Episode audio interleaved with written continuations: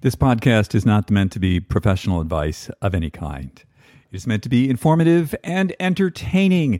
If you make any changes to your life, see the appropriate professional before you do so.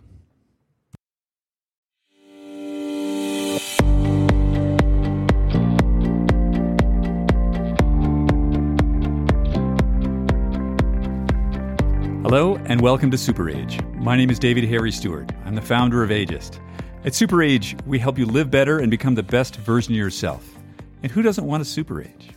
Today's show is brought to you by Inside Tracker. Go to insidetracker.com slash ageist. Save 20% on all their products today. Welcome to episode 77 of the Super Age podcast. This will be dropping on the 6th of April, 2022. It is great to have you with us. This week we are back in the mountains of Utah, which is a lovely, lovely place and quite a different place from where we were last week, which was Los Angeles, California. And I have to say, it's really wonderful going back and forth between the two. Um, I love the cultural in- inspiration, the meeting all the friends and going to dinners and listening to music and seeing art.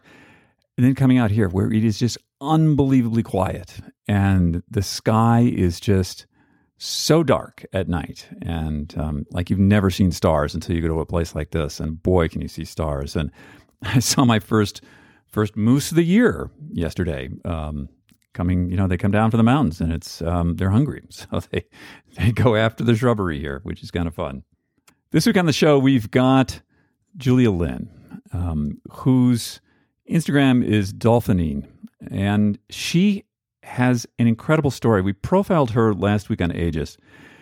and I really wanted to have her on the podcast this week so you could hear in her own voice, um, you know, what she's up to, where she's come from, and you know, type one diabetes, experimental double organ transplant in her early 30s, open heart surgery in her late 40s, and then at the age of 62, she decided she no longer wanted to be sort of soft and fat. And so she changed that and she's not anymore. And uh, she says, uh, you know, she wants to be an inspiration to others, that if she can do this, other people can do it. And she's a remarkable human being. So we're going to get to her in just a second. But first, we're going to get to one of our call ins. And as we've been saying on the show, we have a super age call in number. It is 801 871 5291. That's 801 871 5291, where you can call in and you can ask a question, you have a comment,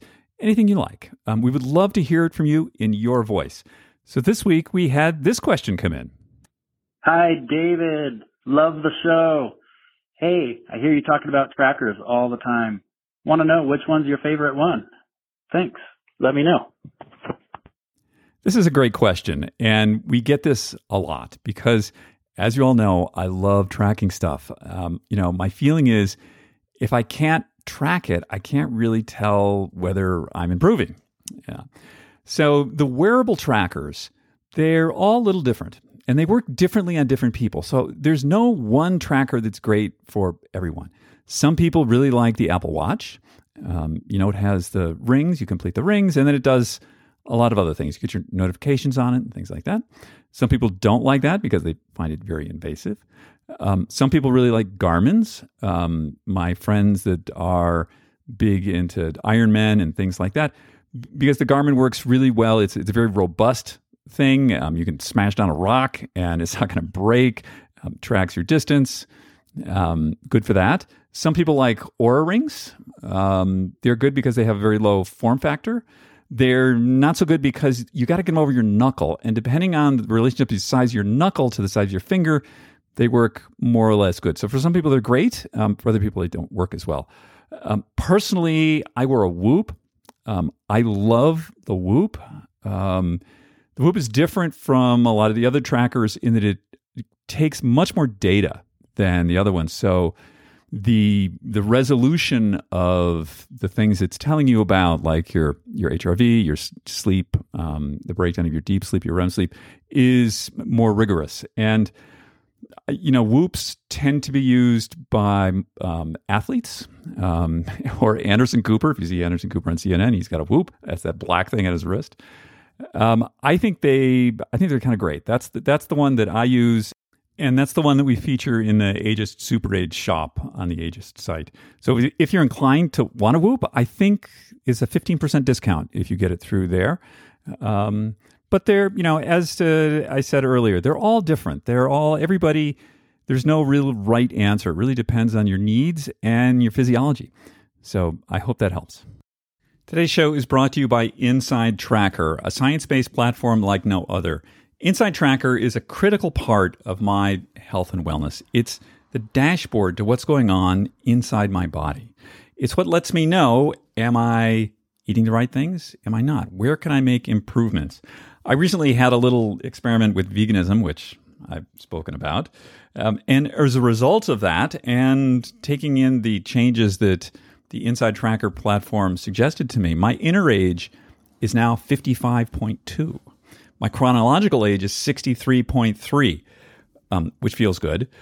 Um, but it's a it's a metric, right? Now I, I now I have a number on where my inner health is at. So if I make a dietary change, if I change something in my exercise program or something else, I now have a way of monitoring what's going on inside my body on a regular basis. Looks at 43 unique biomarkers in my body, sending me recommendations on how to further improve my inner health. I recommend Inside Tracker to all my friends, my family, everybody in the Super Age Masterminds. It's a great platform. Um, I get a tremendous amount of use out of it. Go to insidetracker.com slash ageist, save 20% on all their products. And speaking of Super Age Mastermind classes and cohorts, the next one starts April the 12th. That's next week, guys please, if this is something you want to do, and I think you do want to do it, please sign up. Um, there are only a few slots left. We keep these really small, so it's highly personal, very high touch. We talk about the four big rocks that really impact your health span and your lifespan. Those are your exercise, how are you moving, your diet, what are you eating, how's your sleep, and what's your de stressing program. And then we sprinkle in all the sort of big science that we talk about here on the Super Age podcast. So check that out. If you have any questions, david at superage.com or it's on the front of the Ageist website. Looking forward to seeing you there and introducing you to all the other amazing people that are going to be in that cohort. Hey, Julia, how are you today? I'm great. How are you? I, I'm so excited to have you on. I didn't, I interview a lot of people, but um, last night I didn't sleep that well because I knew I had you this morning and I was just like, oh my God, she's such a force. I can't wait to talk to her. oh, you're so sweet. You're thank you, David. Thank you for that. Um, so we we profiled you this week um, in Ageist, and um, I have seen your progress on Instagram, your journey, um, and it was quite remarkable. And but then you sent me your story, and I was like, uh, "This is just like another level." Um, so, for people who didn't read that, um, tell me a little bit about. Um, so, you have type one diabetes. I did have. Did it. did. Yeah, um, did. I it was diagnosed at eleven. And then you had a lot of. Tell us about up until organ transplant. It was a struggle. Um, childhood diabetics. I mean, I was diagnosed in 1968 when I was 11 um, there was no real diabetic uh, research going on that would affect young people. And we only took one insulin shot a day, which does not mirror what, how the pancreas works in the body. And I happened to be the kind of diabetic patient as a child that my blood sugars were very hard to control. Some people don't have any trouble. Mine were up and down no matter what I did. And um, so as a result, in my mid 20s, my kidneys started to fail and I started to get bleeding in both eyes from retinopathy. All the things that, you know, you hear these elderly diabetics, they get a foot amputated, they go blind. That started with me in my mid 20s. And I also had heart disease in my mid 20s.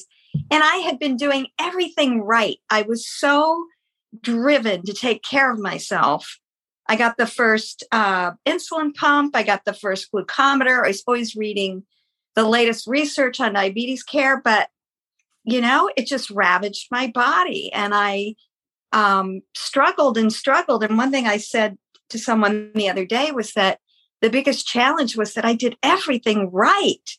and my body would not cooperate. And that was tough. And so eventually, kidneys failed. And um, if I was going to live past 40, I needed to get an organ transplant and not just a kidney, but a pancreas.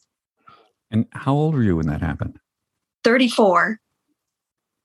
And what did you feel like like before you made that decision to get the organ transplant?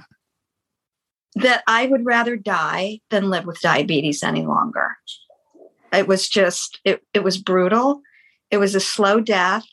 And I just like to say not everybody has the experience I had. Some people I know have been diabetic since 2 and they're in their 50s now and they've never had trouble. That just wasn't my mm. situation. And so when I was offered the kidney, they told me that at the time, because this was over 30 years ago, we're doing these experimental pancreas transplants on our diabetic patients.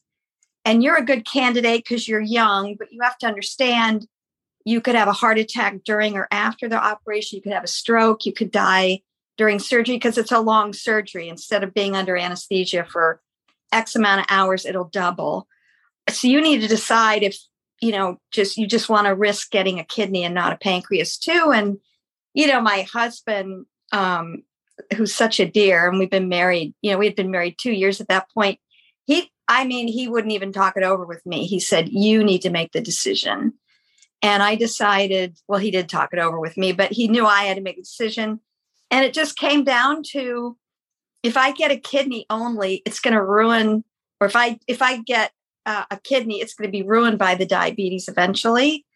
And if I go on dialysis, I'm not going to live past 40. But if I take the risk and get the pancreas, which was very experimental in the in the year of 1991, only maybe 2000 had been done. I was willing to take that risk, and I was just I just felt like I would rather die than continue to live this way. Now, when I say that, I also have to to sort of put that in context because with all my medical adventures over my life, I have had experiences, near death experiences, where I know without a doubt that when the physical body expires, we're not done. There, you know, I didn't fear death at all. Um, I feared living, is what I feared, and living with diabetes. And so I decided to take the risk. And here I am, like almost 32 years later. Yeah. So then you made another transformation. Um, and tell us about um, like what where you were what your body was like and where you were at and what what age you decided to transform your body. Yeah so after the transplant cured the diabetes no more insulin shots. Um, I my diet, I was still very cognizant of my food just because I've, I've always been a healthy eater. My husband has too. We've always paid attention to that. And then I got um, my heart disease got exacerbated. And age 48, I had a triple cardiac bypass. And then oh my, my God. Got, yeah. I didn't know about that one. Oh, yeah. Oh, yeah. Okay. It cured the diabetes, but the heart disease advanced. And so I'm 48 years old and you know, my doctor said I, I, couldn't breathe one day. And I knew there was something with my heart. And I went in, and he said, We've got to do a triple bypass after they did the all the tests and the catheterization and everything. And I just thought, no, you're not sawing me open at the sternum. I'm not doing that. And I went around to several doctors, Dean Ornish, Dr. Dean Ornish. Yeah. Um, I went on his program for heart patients. I tried all kinds of different things. And in the meantime, I needed to be taken to the ER by ambulance one day because I couldn't breathe. Oh. And we got there, and um, I was rolled into a room, and this little tiny nurse came in and she said, Boy, your chart says you really need a triple bypass. What, why haven't you gotten it? And I said, Well, I don't want them to saw me open. I don't want, I, I just, it was seemed so invasive to me. And she unbuttoned the top of her shirt and opened it up and showed me this scar on her chest. She says, Well, I've had one done. It's and I'm fine. and, and in that second, I changed my mind. I'm like, hey, if she can do it, I can do it. So I told my doctor, let's do it. And we did. And so um, my husband and I moved to Saudi Arabia, where I was a professor in fashion design. And then I moved to, we moved to Mexico. And while we were in Mexico, I started thinking about really, I've had a great life. We've lived all over the world, we travel a lot. I mean, it's just been wonderful. And I thought, I'm not done. I still want to do so much more. And then I looked sort of at the timeline and thought, I was 62 at the time in, in Mexico. And I thought, my 30 year anniversary of this life saving miracle organ transplant is in two years. I have to do something to honor it and to show and to express my gratitude for being alive. And from day one, I just jumped in and that was it. It was like, you know, it was like a sacred pact I had with myself. And I decided in that moment that I was going to do this, that I in my in my mindset, in my mental imagery, in my imagination, I became the woman that I am today physically, but I had no idea how it was going to change me mentally and spiritually. I, I that's the biggest change. Actually. I want to ba- I want to back this up a little bit. So you're um, 62 when this started. Yeah. And tell us um, just some metrics, like about how much did you weigh? What did you? How did you feel your body? This sort of thing. Yeah, I was your typical overweight 62 year old too many tacos. okay. In Mexico, I guess. I tacos are good. yeah, tacos are good, and you can still have them, but just not so many. Um, so I think I weighed at my highest about 142, and I'm five foot one inch. And, you know, I mean, because I'm in fashion, I knew how to dress to minimize flaws and make myself look trimmer. And so people were so surprised when some people when they took when they saw my before pictures because i had a i had a bloated belly i had bat wings i had a dowager hump on the back of my neck. Um, i had back fat. I mean all the things that women begin to get as they age if they don't stay active. But i didn't hate those parts of myself. I that's one of the keys is that I didn't start this journey by looking in the mirror and going, ah, I hate how I look. I hate my bat wings. I hate this. I hate that. I started with the idea that I love what this body has done for me mm. in 62 years. I want to really take care of it, give it the self care and self love. And, but I looked like a typical overweight 62 year old. I felt sluggish. Um, I didn't have a lot of energy, even though I walked two miles a day every day. It wasn't enough. And, and I think part of it is you have to up your game. Yeah. You have to just keep improving. Your body adapts and then it doesn't change anymore.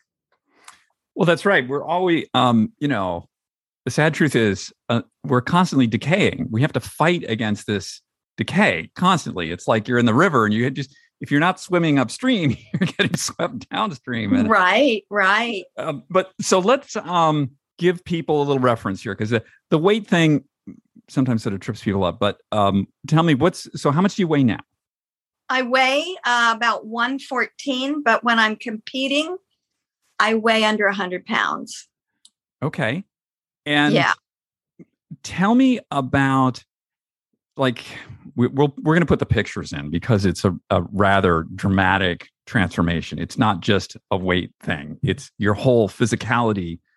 You've completely, uh, you know, uh, you're you're an amazing person. Like if I think about this, you've got two new organs. Okay, great. They cut you open and did bypass, and now you've done this third sort of transformation. Um, and so, what did you?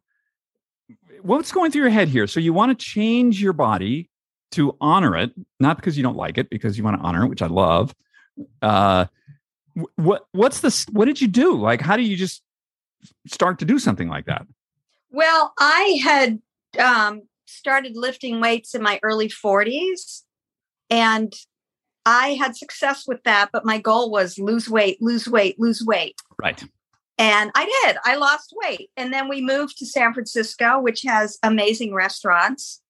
I had a new job and I lost my focus. And then suddenly lifting weights and counting calories, I didn't want to do that anymore. It was just, it got in the way of my new life. And so when I, when we were in Mexico, the program I had followed um, in my 40s, which worked, I, the, the guy who wrote the program was offering a challenge online and it was really geared for 40 plus people because the workouts were easy on the joints and all that kind of stuff even though i don't have arthritis or anything uh, but it worked before so i decided to do it and i ended up winning winning the challenge after three months which was surprising i didn't even know there was going to be a winner but i think what the success of that beginning step was number one it was a structured program it was very flexible and it had a community attached to it. So I don't think we do this alone. Mm. You know, I think we need the support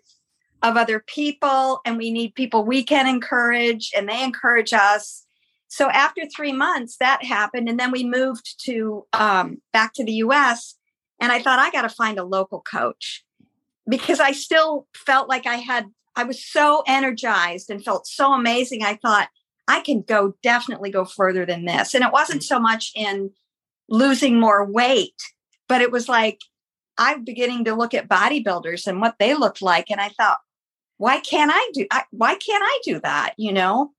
And then my local coach started to work with me, and he's the one that suggested you you should be in a master's NPC, which is National Physique uh, Committee, master's bikini competition. And I thought, mm, competition what do you mean? And he said well you go on stage in a bikini and da da da da. And i'm like I, that, I said no you're insane. I'm not getting on stage in a bikini. Who wants to see a 63 year old in a bikini? No and actually my body kept changing that i mean this is what bodybuilders do i know i'm not the only one after workout or whatever we look in the mirror and we're just sort of like god is that me so anyway, I thought, hey, maybe I can do this. And I did it. So I competed last summer in two shows. And the thing is, and this is why I love the ageist and your whole idea is that those bodybuilding shows don't have many classes for women who are 60 plus. They barely have any for 50 plus. We're the ones with the disposable income and the time and the energy and the drive and they don't give us a space in this competition. They're beginning to do it more. So I competed in the 55 plus category and I got first place in my first show. But I have to tell you why I got first place. it's because there were no other competitors. I was the there you go.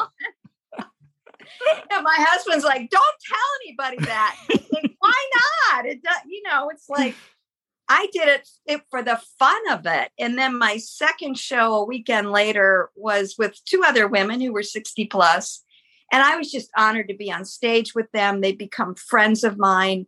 And I got third place, which was much more reasonable for someone like me who had who had just started. Um, so that's kind of how it went. I just began to feel better and I wanted more and more. And my whole I think, perspective on being in a female body. And if you're my age and you're female, you grew up with this idea that, you know, people don't accept you for the way you look. You don't feel your best unless you're a certain way. And all this sort of, you know, malarkey. It's just so ridiculous. That has been swept clean of my consciousness completely because I know now that it's about building muscle losing fat, but mostly optimal health, mm-hmm. being really optimally healthy yes. and losing weight and gaining muscle, losing fat and gaining muscle. That's a side effect. Yes. It's not the goal. It's a that's side right. effect. Yeah. I'm so, uh, you know, I'm so glad you said that. Uh, you know, obesity is a disease state. And I think that um, we've just lowered the bar so much. And a lot of this, I think, is the medical profession. They're like, I, I tell you the story. I was with my doctor. I'm a pretty sporty guy, and the nurse assistant or something came in and and was like, well, are you active? and I just was like, what are you talking about? like, and it's like what you said, like she expects the answer to be like, oh yeah, I did like two miles of mall walking this morning or something. Mhm, Like, right. I just want to say, like, raise the bar. yeah. Right. We can do much more. And the and it's, you know, you you are now an athlete. Um, and without any question, you're an athlete. And I I want to ask you about the mindset change from where you were before to when you started training. And then I, want to ask you some specifics about your training. But it, you know, as we chatted a little bit before we started the podcast recording, the mindset of thinking what is possible and what can you do, that's an athletic mindset. Yes. Yes. And there, you know, as a kid, I was very athletic. I came from a sports loving family. And I often hear from people, and I probably said this myself at certain points oh, yeah, I used to really be active, or I used to really, you know, I was I was always more athletic than I am now or whatever. And I think it's these small stories we tell ourselves about what used to be. And and for me, I needed to face the choices I had been making about my lifestyle. Um it- that was making me feel sluggish and out of out of shape. And here I have gotten actually I've gotten two second chances. The double organ transplant the heart bypass and also i have no thyroid so anyone who doesn't have a thyroid that's not an excuse either to say i can't lose weight so you know and i'm in menopause so that's another excuse you can't use with me. But um the whole idea of taking our body to a point beyond the small stories we tell ourselves there's no it's like i'm reading this book by jim Kwik right now limitless and limitless is sort of my my mantra these days. Everything is limitless but it starts with having an agreement with yourself that you believe you can do this you deserve to do this Mm-hmm. and you want to do this. And i find that a lot of people have very complicated lives um, and there's all kinds of reasons that they kind of have to get things in a row in order to go forward but i prioritized health in my life. That's number one Yeah. what i eat when i work out get enough sleep drink enough water but i'm not a robot but i do know that i would rather um, eat before going to a big dinner somewhere or read a menu at a restaurant before I get there so I know exactly what I'm going to have. I don't drink alcohol. It's so funny when I go to the doc- a new doctor, they always ask you those questions. You Mhm. know, do you take recreational drugs? No. Do you drink? No. Do you smoke? And I always say, does a year in college count? you know, but I think my mindset is that my um, it's never ever going to be my goal to lose weight ever again because it's such a shallow goal and it Yes. doesn't last at all. Yeah. Uh, and I and I I just love the way you lay this out. Um, that it, by prioritizing health, um, all these other like if you just sort of make that your goal, all these other things just fall into line. Yeah. Yeah. And then the toxic things.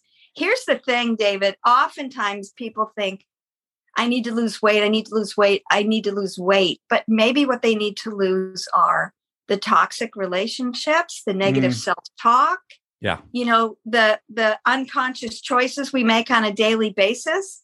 Because I think all those things cause us to hold on to other things. And Yeah. our environment as well as our body reflects how we live our life. My my husband Paul and I have moved, you know, we moved um, to Saudi Arabia. We've moved a lot. We've bought houses, we've sold them, we've moved, we've downsized. My point I'm getting to is we've downsized maybe, I don't know, four or five times. And when I declutter my life, I feel so much freer. Mm, I feel so free of the limiting thoughts and all the things that would hold me back from really going after my next goal or my next my next dream. So there's a real psychological spiritual factor involved with physical transformation that you don't even touch on unless you do it for a period of time and you're consistent and you stay in touch with your feelings. I mean, there's certain friends um, and certain scenarios that I just, I, it's not a part of my life anymore. And it's not that I've cut anyone off, but I prioritize my life, what's important to me. And when we get to this age, I feel like, you know, we don't have the kind of time ahead of us like we did in our 20s and 30s. And so conscious choices are so important. And it's not just on what we put in our body, it's what we put into our mind and what we allow in our heart. I think that's really important. What what were some of the self-talk messages that you had to overcome to do to become like take on the sort of fitness program that you have now? Well, things like um I have no value if I'm if I'm at this weight or I hate I hate my back fat or um oh god I look terrible I can't can't go try on bathing suits or whatever and there was this pivotal moment that got me involved in weightlifting in my early 40s. I was at a conference and there was a break and I, I was at the hotel pool and this ma- this very attractive man who was also at the conference came over to tell me how much he enjoyed my presentation.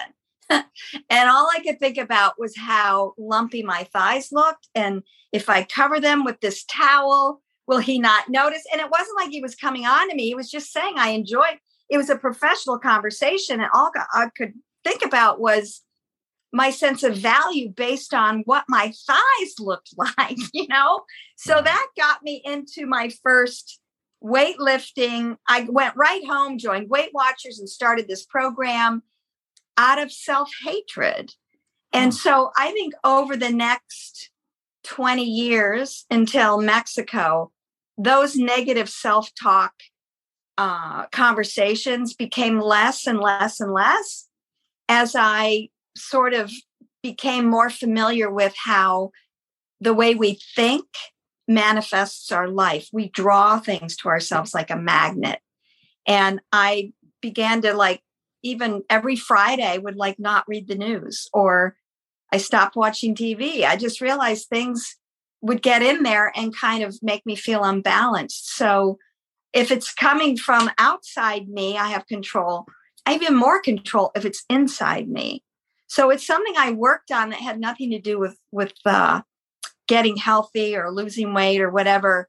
And I, as a professor, I teach drawing, and I really get that idea across to my students that to be creative, you have to get out of your own way get out of your negative self talk and just whatever comes out, let it come out. And it's authentically you. So I think this principle I used in changing my mindset can be applied to any area of life where you're trying to level up or spiral up, as I like to say, where you're really trying to, you know, up your game and take the next step. Let's talk about your mindset now. Um, so you're not just a little strong, you're strong. Um, you you're you're a strong athlete.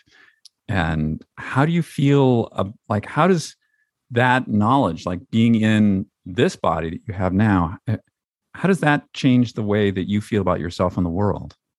God, like I can do anything. Seriously, I feel like such a badass. You are. I mean, I, I, you know, and my husband, I think he, when we met, um, I don't know, where he's, we, I don't know, he's just so great. When we met, I felt like we had known each other for lifetimes, but he knew immediately I, I can't stand in her way. And that's been the greatest sort of thing because if I want something and it's not going to hurt somebody else, but it's something I really want that will help me help other people, I'll go after it because I think at this point in my life, it's not the big get anymore. I'm not interested in things that glorify my life or bank account or whatever. I'm I'm interested in taking everything I've experienced and synthesizing it and articulating it in a way that can help other people. So I'm still an educator in that way that I really love to share my story or stories or techniques or whatever to help other people. I mean, I'm a born cheerleader. I really am. I love to see people succeed.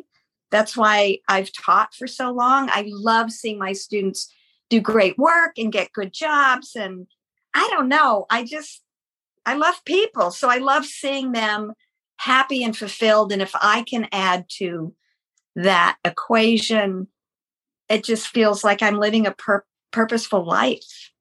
And that gives me energy. Mm, which brings me to your Instagram feed. And, you know, something you said earlier if she can do it, I can do it. The sort of inspiration that you're giving tens of thousands of people out there. Um, talk to me about that. How, what's your relationship with the people who follow you and comment with you? And well, I love them. I don't even know them, and I love them. you know, um, I there's it's like a it's like this group of individuals who have wa- who I've walked that path of getting older, feeling like your best years are behind you, you know, having poorer health, not knowing really what's ahead, fearing aging because of the way our society projects that on everybody, not having role models, looking at very talented people in the entertainment industry of a certain age no longer getting roles. You know everything's in the 20s and 30s and i never understand that marketing because they really aren't the ones with the money. You know that's what i don't understand.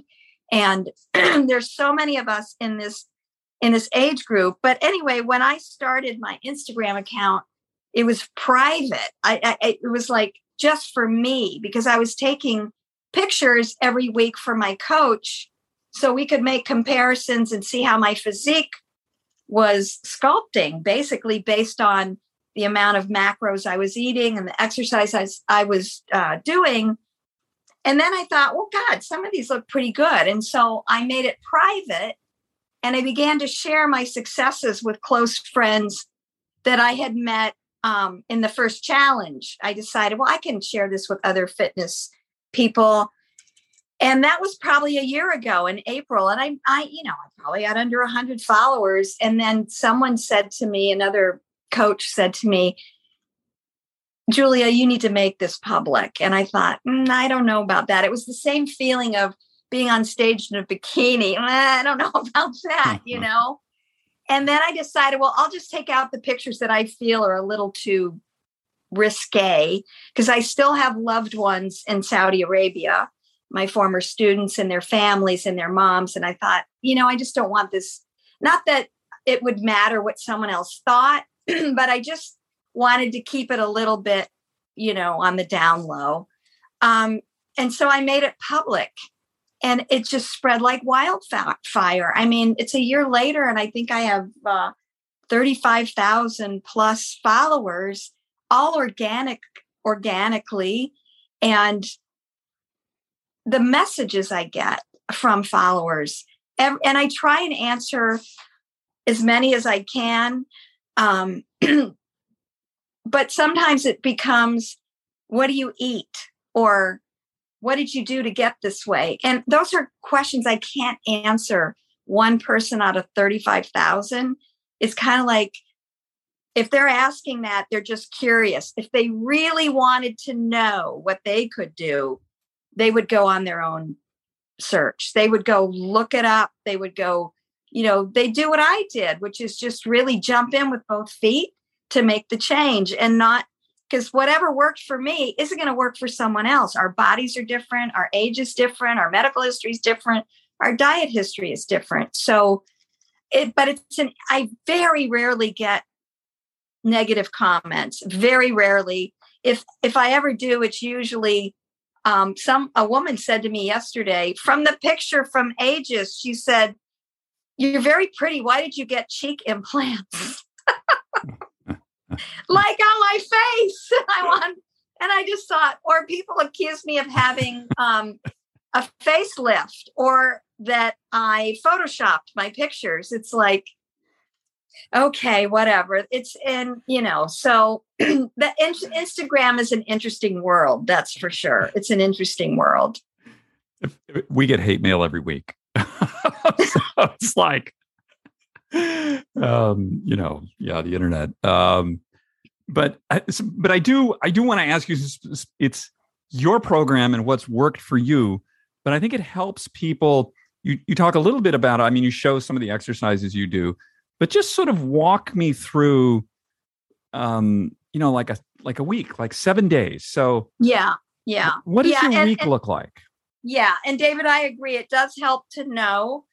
Um, it does help to know. So I work out at the gym five days a week, and right now because I'm uh, what's called building, so my calories have gone and my macros have gone up under my coach's direction in the last uh, three or four months so that my body can get into a, a state where all my hormones are balanced and mm-hmm. I'm giving myself enough food to build muscle.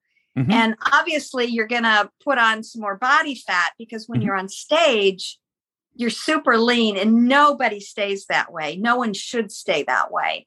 So I am building muscle. And so I work uh, upper and lower body um, five days a week. It used to be a split where I do lower body one day, upper body the next. I rest two days a week where I don't train in the gym. And when I am in the gym, I'm real careful with moving those big plates onto barbells and mm-hmm. I'm just careful. And I mm-hmm. and the gym is sort of close. Uh, mm. the machines are all close, so I have to watch where I'm walking. So it'll take me an hour and a half to do a workout. It used to take me about two hours. So I would say 75 to 90 minutes, five days a week, really intentional uh, weightlifting. And I try and up the weight every week. I try and get stronger every week. And some weeks I surprise myself. Like I did a hip thrust earlier this week of 300 pounds, which is almost triple my body weight. Um, but this morning I could only do 280. So it kind of you know there's sometimes there's this uh, up and down you, you, feel really strong one day and then another i just day. want to say like 280 pounds in a hip thrust is a lot of weight it is a lot of weight it, it is weight. And and i did I, i'm i'm a member of two gyms and one of them is they don't allow people that are serious bodybuilders to go there Oh. So, and the whole idea is everybody belongs and they don't want anyone to be intimidated. But I was on the leg press and I had, I believe, um, I had 320 pounds on the leg press.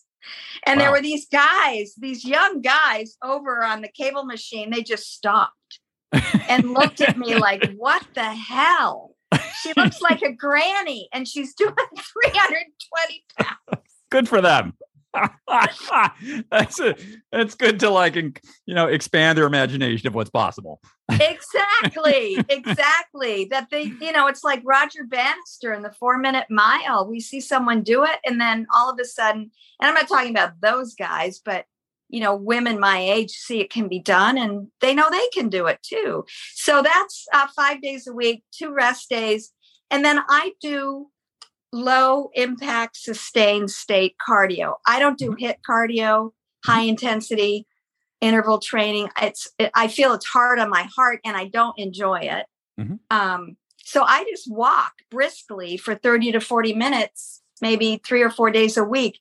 Mm-hmm. A lot of bodybuilders do zero cardio, zero, and they're still like so buff.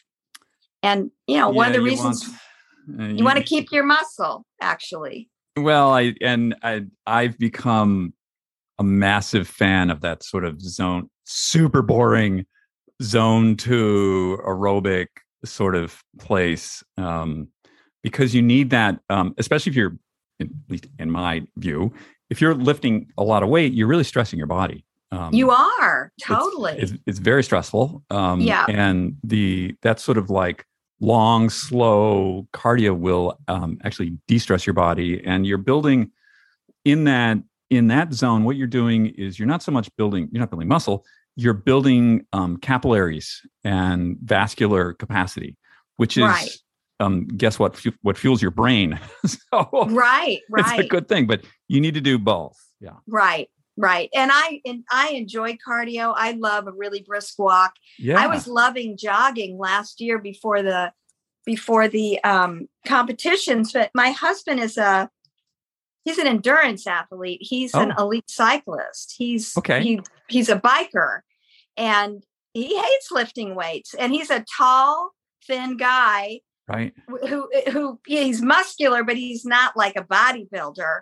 Right. He he rode his bike from Amsterdam to Florence when we lived in Italy a few years ago, and um, I runners have a different body type than say uh, bodybuilders, Mhm. and we all have. You know, I know when I walk and get that cardio, get that endorphin Mhm. rush.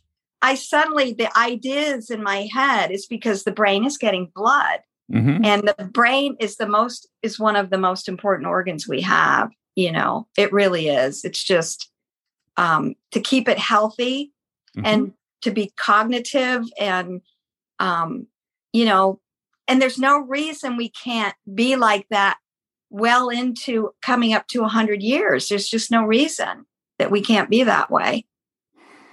Um, the leading cause of death in America is um, vascular cardio disease. mm-hmm. and um, th- that's uh, why I feel pretty strongly about the zone two aerobic stuff. I I also like like you. I lift weights.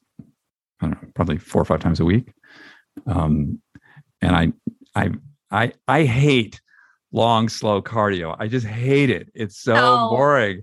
yeah But I I can f- like I've been doing. I've been forcing myself to do it the last couple of months, and I can fe- I can feel the difference. Like my recovery from the weightlifting, there's just a lot of positive things I can feel in my body, and um, you know, I'm eventually going to die, but I can tell you, it's not going to be from a stroke or a heart attack. yeah yeah yeah and i and i think the whole idea too with with what i do is not you know there's no one not everyone's going to want to get be in a competition Right. just feeling better is the Feeling- goal. It's the it's what you said the the making health um you know the primary goal and prioritizing things and i think that that's um i i probably get the same kind of questions you get all the time. They're like how do you have time to do this? How do you Mhm. stay as Yeah. vital and vivid? Like i'm 63 how do you how do you do that? And it's just like well you just make it a priority. Like right. stop watching television right Boom, right another three hours a day you got so right right. There you go. It's not that you don't have the time you're not making the time. Yeah and it's you know it's you. We will pay attention to what's important to us. And the Yeah. the other thing i think that a lot of people ask me about my my routine is what i eat and how i eat and how Yeah. much i eat. And right now i think my um calories because that's what people relate to even though i Mhm. don't count calories i count macros but if you sort of convert them into calories i think i'm like at 1750 on training days, which is pretty good for someone who's five one. And then on days I don't train, it's a little more than 1500. And I can Mhm. remember being on diets where 1100 to 1200 calories and endless cardio. So unhealthy. And it never lasted. And then Yeah. the body needs to eat. You need food to build muscle. And I totally agree with you that we need we need both. I mean, I- enjoy cardio. I enjoy weightlifting. It's never I never feel like I have to do it. And where my food's concerned, I prep and plan every week. I know exactly what I'm going to eat every day. Sometimes for the next 3 days, it's in the fridge, it's prepped and ready to go. I take food with me when I travel. And you know, people think, isn't that a hassle? Are you kidding? The payback for doing those, just planning and being organized is so huge. Like you said, we make these things a priority. And, you know, they really pay dividends in ways that, um, what was scrolling on your phone for hours and hours a day, you could be cooking food and have it ready in the fridge for every meal you're going to have. I mean, I think that's the most important thing that people have to decide it's important and then make room to put it in their life. And I just, that's a non negotiable for me. I know you had asked for non negotiables, and one of them is that I, this lifestyle, I'm not giving it up for anything. I'm just, it's too important to my to being alive for me. It's just too important. I think, um, and, and I like your thoughts on this, that I, I think a lot of people confuse this idea of hard and impossible. Um, and when I look at your story, double organ transplant, that now I've just learned on your triple bypass and this transformation that you've done, um, that's hard, but it's not impossible. How do you help people understand the difference between those two things? Well, I would ask a person or say to a person, um, obesity is hard. Yeah. Getting getting fit is hard. Pick your hard. Pick your oh, I love that. That's right. Um, yeah. Being in a hospital with a lot of tubes in you, that's hard. Right. Um, you you can choose that if you want. Um, right. But pick your hard. That's so well said. Or, you know, I was actually I went to the doctor this morning, just a routine thing, and um, there was a brochure there on healthy aging. And I think, you know, we read these things and it's cliche and all of that. But when you read it, it's like it says, you know, to be physically active to prevent the risk of falling. That stuck out to me. And also to remain independent. And I think we forget until we're sick or we can't do something that that's a real possibility as we age that you could fall and break something mm-hmm. or you could end up having to live in some assisted living situation because you can't take care of yourself and you know i have nurses that follow me and one sent me a message um, the other day that said the 62 year old woman came into the office today dragging mm-hmm. and um, we asked her if she wanted to have a seat she said well of course i want to have a seat I'm 62 years old. I can barely walk, you know, and it was kind of like, oh, geez. She just, and she sees this all the time because she's a nurse. Yeah. So people buy into this idea that either it's hereditary or it's lifestyle choices or you have to take responsibility for your own health. You do. And when I would see those things that would say, oh, this could lead to diabetes, this could lead to heart disease, I'd look at my husband and say, been there, done that already. but it wasn't it wasn't due to lifestyle choices, you know, it was the yeah. deck of cards I got dealt. And so it's like you got to come up with a bigger threat than that for me. That's funny. Yeah, I see um you know these statistics 60% of americans over 65 have a chronic disease and i don't know something like 30% have two or more overlapping chronic diseases. And there is a small genetic component to that but it's like 95% yeah. What are you putting in your mouth and how are you moving your body? Yeah. It's, it's really um you know people come to me and they say, well, like, how do I age well? And it's like, it's really simple. You need to work out hard six days a week. And the only reason I'm not telling you seven is because it's going to be too scary for you. But that's that's yeah. what you do. And yeah, everything will change. Just do that. right. Right. Yeah. Right. Right. Well, I was so um I'm a I'm a lifelong learner. I just really love to learn and expand. And I got my master's degree four years ago. I always wanted, I thought, I'm going back to school and I'm going to get it. And, What'd you study?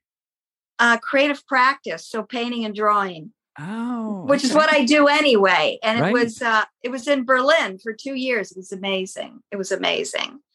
Um, but anyway, uh, I'm a lifelong learner and I just felt like some of the coaches I've had don't really share the information that I wanted to know about mm. why do you want me to do this and how does the body. Mm. So I got my certified personal training certificate. It took a year.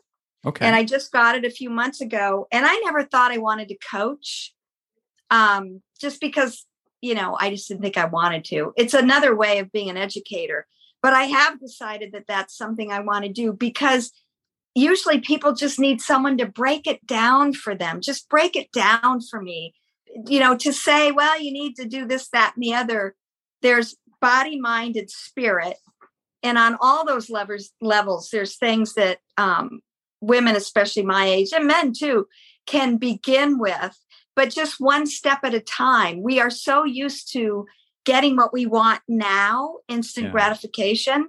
No one really wants to wait. And some of the messages I get too from women are, um, I want to look like you. And I just think you can. Are you willing? How willing are you to work for that? Because you can. And I just, people have it in their head. I can't do it. And if it doesn't happen by tomorrow, hey, I had a salad for dinner last night. Why don't I what why don't I weigh five pounds less this morning? you know, or I went to the gym all week. How come I gained five pounds? I mean, it's a long view, long term commitment to yourself to get fit. And when you do that, it's like the self trust and the self worthiness and the self love becomes just part of who you are. And that doesn't mean kissy face in the mirror, it means really honoring when you feel something, when you're tired, really honoring what it is deeply that you desire in your life and doing everything you can to realize those dreams because really david we're we're we're not out of time we are not out of time but we have less time than we did 30 years ago I love that you're helping people. I love that you're coaching. I didn't know that. Yeah. That's great. yeah it hasn't started yet because i'm here's the thing i've got at least well i have over 500 women interested in me coaching them that's Mm. impossible but Right.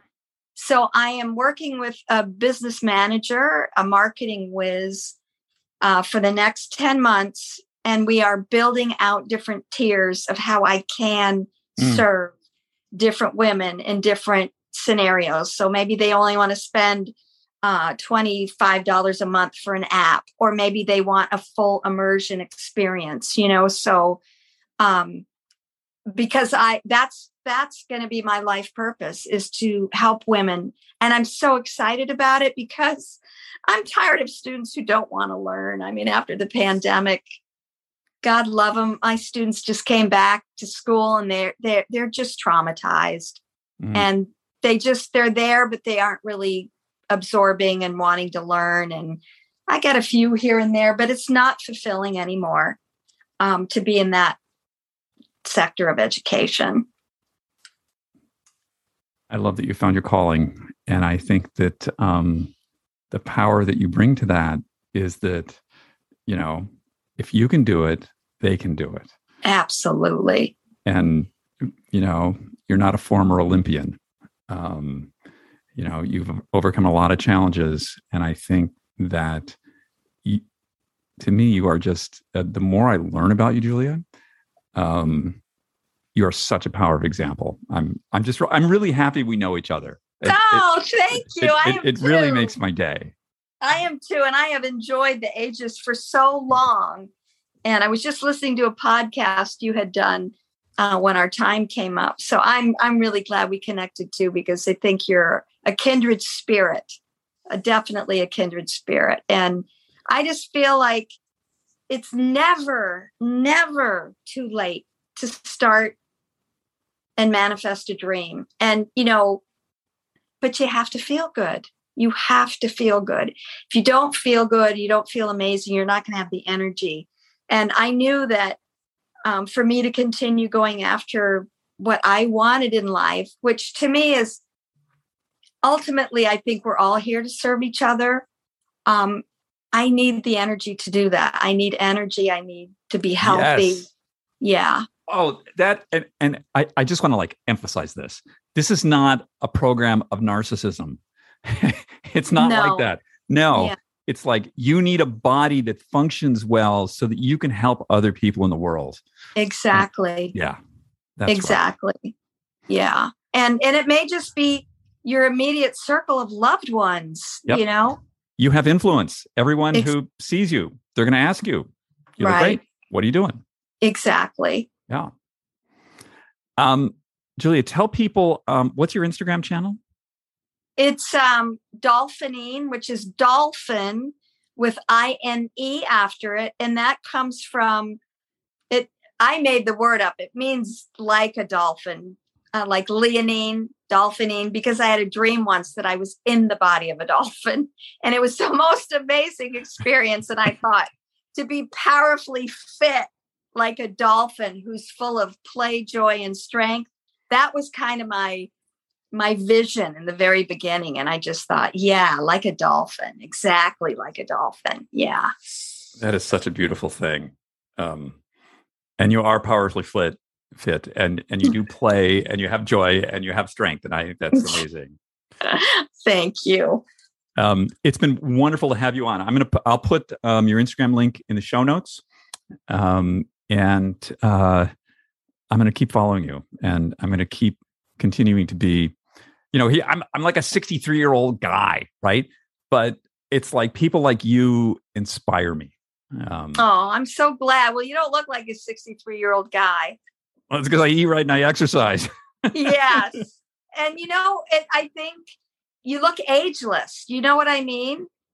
When when people meet people like you or maybe me i don't know it the, the whole age thing doesn't jump out and it's kind of no. like they're you're ageless. It, there, there's no sort of indicators that, oh, yeah, he's got to be, you know, whatever.